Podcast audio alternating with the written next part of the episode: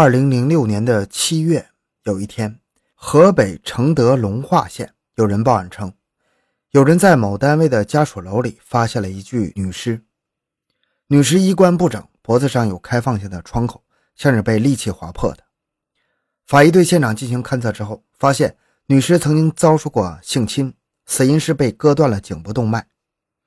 这个凶手非常残忍而且胆大，因为事发地点是在县城的中心地带，虽然事情是发生在夜里，但是周围还是经常有人经过的。那么这个犯罪嫌疑人是如何让这个女人不反抗，不发出声音的呢？答案令人感到恐怖，她是先割喉再奸尸的。一般的奸杀案都是先强奸后杀人，普通强奸犯都是以抢劫为目的，杀人往往是因为女性拼命挣扎呼救乃至反抗才导致被杀死的。杀人的手段呢，一般都是掐死，而这个上来就杀人然后奸尸，可见他的变态程度。警方立即认识到这件事情的严重性，决定不惜一切代价侦破此案。但是现场的情形让警察非常沮丧啊！现场除了强奸犯留下的精液，什么线索都没有。这个人把现场处理得太干净了。受害者是个餐厅的女服务员，才刚20岁就被人夺去了生命啊！警方在巨大的压力下全力侦办此案，但是由于线索实在是太少，警方一筹莫展。半年多时间过去了，依然没有找到任何嫌疑人。就在这起案件陷入僵局的时候，又一起命案发生了。这次受害者是个女高中生，她在自家门前的胡同里被人用刀捅死了，然后被人实施了强奸。法医从尸体里提取出了强奸犯的精液，与之前的命案相对比，发现这两起案件是一个人干的。但是这次现场依旧很干净，没有留下任何有价值线索。虽然事发地点呢都是很繁华的街道，但是由于选择地点呢显然是经过了准备，所以尽管并不荒僻，但是却留给他了足够的作案时间。警方明白，如果再不破案，还会再有命案发生的。因为这类罪犯会在作案中逐渐失去自制能力，他们的作案频率会越来越高，而杀人的手段也会越来越残忍。但是还是没有线索，那这种情况下怎么破案呢？第二起案子发生之后，现场就发生了恐慌啊！大街小巷的人们人心惶惶啊！女孩子出门必须有人陪护，一时间原本的安全的街道都变成了危险地带。上面也不断的施加压力，要求警方尽快破案。线索不够的时候怎么破案呢？那就推理画像吧。警方推理如下：第一，此人作案时先杀人后强奸，这需要极大的胆量，同时他还能在如此大的精神压力下把现场做得很干净，显然这是惯犯才有的能力，普通人是不可能敢直接把人杀死的。死者失血而死，大量的鲜血会使现场充满了血腥味道，地面都是泥浆，都是肮脏的污物，普通人不可能在这种情况下完成奸尸的。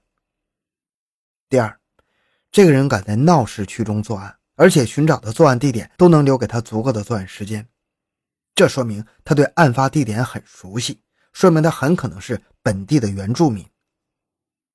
第三，他的作案对象都是年轻女孩，两起案件中都有被害者反抗的迹象，说明强奸者是个个子不高的男人，相貌并不凶恶，而且年龄比较轻。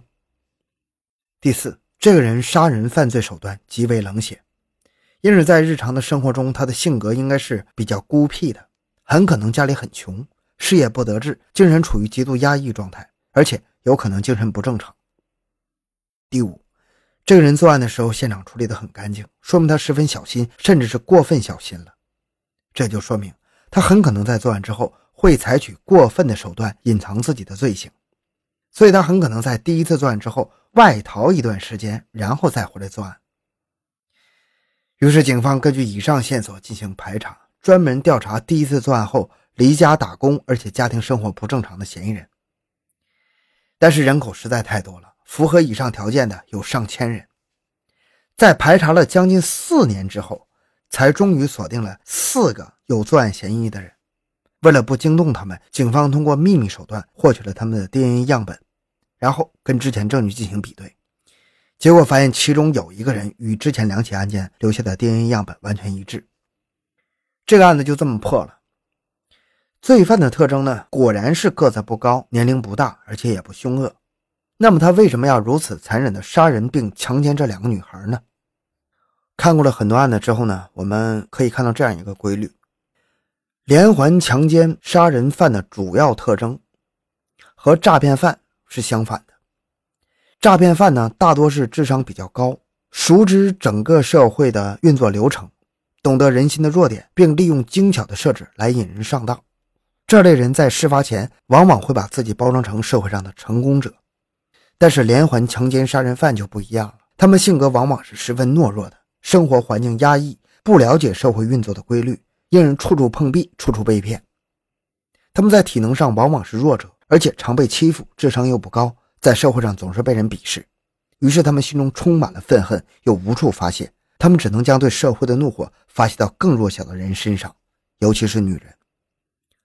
所以这种类型的强奸犯与普通单纯为性欲而强奸女性的罪犯不同，他们大多是先杀人再强奸。他们先杀人是因为他们懦弱，而且体格弱小，甚至连女人都打不赢，那就只能先杀掉对方，防止他们反抗。他们犯罪的主要动机是对社会的仇视，而不是性欲的驱使。他们杀人是为了泄愤，强奸是为了侮辱被害人。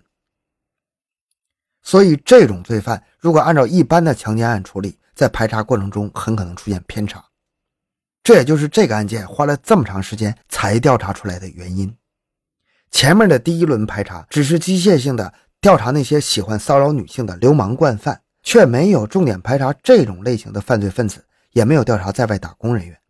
由于调查的方向发生了错误，因而这个罪犯多次躲过了排查。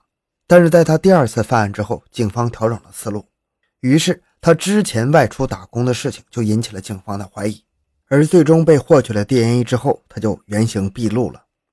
这个犯罪嫌疑人呢，他在校期间学习成绩不好，中途辍学，想去参军，父亲不同意，于是他就成了社会闲散人员。他对父亲的安排很不满，但是连一句反驳的话都不敢说。在北京打工期间，被人骗得身无分文，苦干2年没有拿到1分钱。他既不敢到劳动部门投诉，也不敢找欠薪者要债，他甚至都不敢表示不满。回到家后，在家人安排下，他娶了个媳妇儿。结婚之后，发现他的媳妇儿是个精神病人，他不敢提出离婚，也不敢表示不满，于是他开始借酒浇愁。在一次喝醉酒之后，他去公共厕所，途中碰到了第一个被害人。想起自己的种种屈辱，他觉得只有去欺负更弱小的人，才能找到心理平衡。于是他在那个女孩身上狂扎了10几刀，割断了她的喉咙，并在非常肮脏的厕所里强奸了尸体。而在第二个案件中，他一个26、27岁的男人手持尖刀狂扎了女生几10刀，女生脖子、胸口、脸部、手部都被扎透，而且大量失血。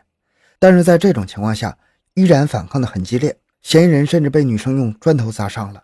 也正是因为这个原因，对警方判断嫌疑人特征起了很大作用。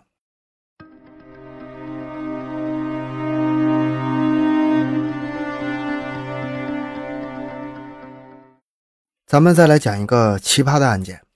2010年4月份的时候，昆明发生了一起案件。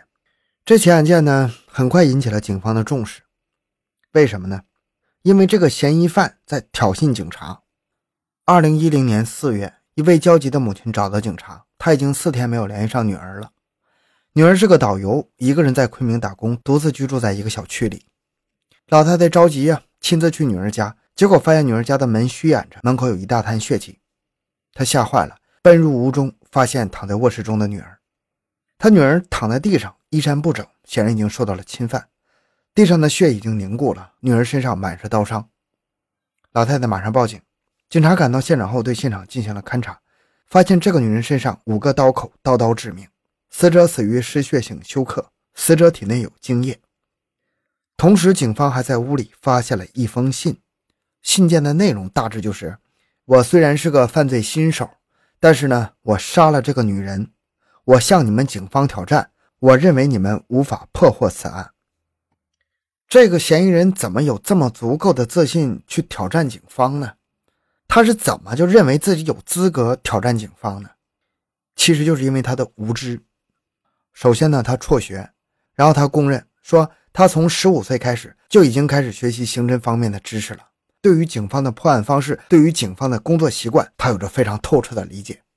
他小时候最大梦想就是当个警察，但是却没有如愿。刑侦大队当时接了这个案子，他们根据法医的鉴定结果，认为凶案发生在5天之前。于是警方就立即调查周边所有的摄像头的录像，就确定了这个嫌疑人的身份。警方就开始查找，而这个人不是潜逃了吗？身上没钱，就向母亲张嘴要钱，母亲也没钱，只好去找朋友借，借来2000块钱都给他，他却花了1000块钱买双耐克，这个人有多奇葩呀！就在他刚刚找家里要完钱之后，母亲就告诉他一个事实：快自首吧，警察已经找到我了。这个嫌疑犯当时就懵了，他甚至都怀疑自己听错了，他还认为警察不可能抓到他呢。他问警察是怎么找到他家的，然后他就带着这个疑问拨通了110，然后向警方询问：你们是怎么找到我家的？警方对他说：你快自首吧，我知道你现在在长沙呢。他听后一愣：你是怎么知道的？我太佩服你了。后来据说他还把这句话写在了墙上，佩服昆明警方。警方通过心理攻势让母亲劝说他投案自首。这个时候你猜他怎么做的？他去了一家桑拿城，玩够了之后，他打电话给警察说：我在桑拿城消费了600元，现在没钱结账，你们过来抓我吧。警方就把他逮捕了，这600块钱结没结账我就不知道了。后来在警方的审讯过程中呢，他反复的问警察：你们是怎么查到我身份的？怎么查到我位置的？然后呢，警察还逗他说：你头上有卫星，你做什么我都看得见。然后他一听一愣，目光呆滞了半晌，喃喃自语：哎呀，原来是这样。